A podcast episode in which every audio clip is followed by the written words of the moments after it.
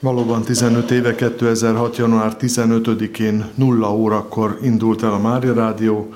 Nyilván az indulás elég romantikus körülmények között történt. A Sashegyen volt az adótorony, és egy ott lévő betonbunkerben kellett a számítógépbe betölteni az adást. Aztán hát szépen lassan lett stúdió, és olajozottabban kezdődött, vagy folytatódott a rádiónak a működése.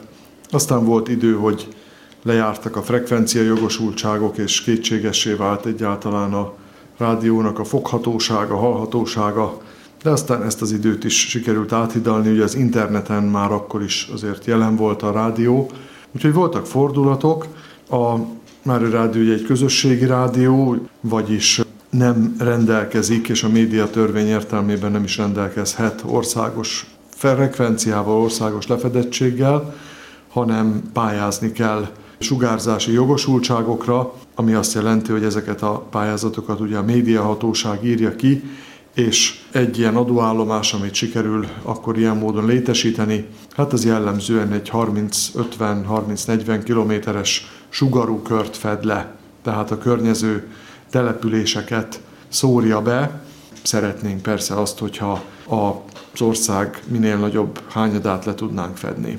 Az a különlegessége a Mária Rádiónak, hogy önkéntesek seregével működik, tehát egy sajátos civil szervezet vagytok. Ez így van. Világviszonylatban a legnagyobb közösségi rádióhálózat a világon a Mári Rádió. Magyarországon belül meg ez az 1300 önkéntes, akivel dolgozunk, ez tényleg rendkívüli. Ami még szintén rendkívüli, az nyilván az, hogy sem az állam, sem az egyház, sem más hivatalos szerv nem finanszírozza a rádiót, hanem a hallgatók adományai tartják el. Eukarisztus kongresszus reményében zajlik ez az esztendő is. Mi az, amit a Mária Rádió hozzá tud tenni? Milyen eukarisztikus programjaitok vannak, pláne most, hogy a vírus miatt nem tudnak az emberek elmenni a templomba? A Mária Rádió egy lelkiségi rádió alapvetően, tehát eh, mondjuk ilyen értelemben a lelkiségünkhöz azért azt mindenképpen hozzáteszi, hogy a műsoridő egyharmada az, az imádság, tehát a teljes zsolozsma, Szent Mise, Rózsafűzér minden nap, illetve a katolikus egyház tanítása, tanúságtételek, tehát ez egy másik egyharmad, része a műsoridőnek, és egy harmadik egyharmad része az mondjuk hát ilyen életvezetés, vagy ami az embereket érdekli. Tehát ez mondjuk a, a mindennapos szolgálat, amivel a hallgatók rendelkezésére állunk. Ebben természetesen nagyon sok eukarisztikus műsor is van, különösen most a kongresszusra készülve. Hát az eukarisztikus kongresszus az azt gondolom, hogy a Mári Rádiónak egy nagy dobása lesz, mert már eddig, tehát már ugye a eredetileg kitűzött időpontja már az eukarisztikus kongresszusnak az 2020. szeptembere lett volna, tehát már lezajlott volna az eredeti tervek szerint a kongresszus. Tehát mi a kongresszus teljes anyagát felkínáljuk és továbbítjuk gyakorlatilag egyrészt az összes európai Mária Rádiónak, de hát a világon 80 országban működő Mária Rádiónak fordítással, eleve azt, hogy ezt előkészítsük azt hiszem, hogy egy száz részes, egyenként 8 perces kis videót küldtünk öt nyelvre lefordítva, ami bemutatja Magyarországot, illetve a Magyar Katolikus Egyházat. Tehát pont az Eukarisztikus Kongresszus az a Mária Rádiónak, ugye, ami egy világszervezetnek a része, hogy így mondjam, ugye valóban nagy lehetőség, illetve hát az is nagy lehetőség, hogy ezen keresztül az egész Magyarországot, meg a Magyar Egyházat meg tudjuk mutatni a Mária Rádión keresztül azért a világ nem kis részének.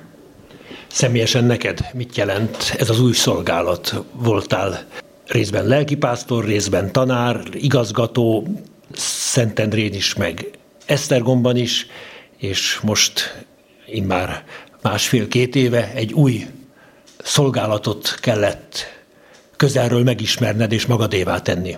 Hát belecsöppentem ebbe, tulajdonképpen nem terveztem, meg korábban sem gondoltam erre, de hát hívtak, és éppen abban a pillanatban úgy ö, volt a helyzet, hogy erre én is igen tudtam mondani, meg így a rend is támogatott ebben. Ferences ö, szerzetes vagyok, a, katolikus rádió hallgatói ugye nem ismernek annyira, és ö, hát rengeteg mindent kell megtanulni, rengeteg mindenen kell gondolkozni. A fiatal munkatársak vannak szép számban, mindig adják a feladatot, hogy mit készítsek, milyen tartalmat, mit gondoljunk át együtt.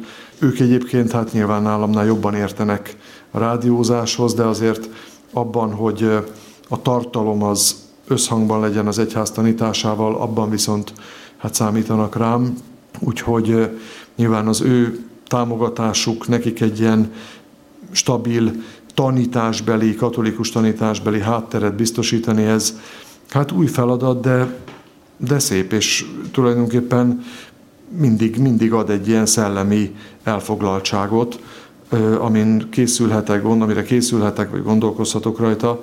Úgyhogy nyilván a, a hallgatóknak így a ragaszkodás, a szeretete, tehát mindenféle téren szellemileg, hitben, érzelmileg tényleg sokat jelent.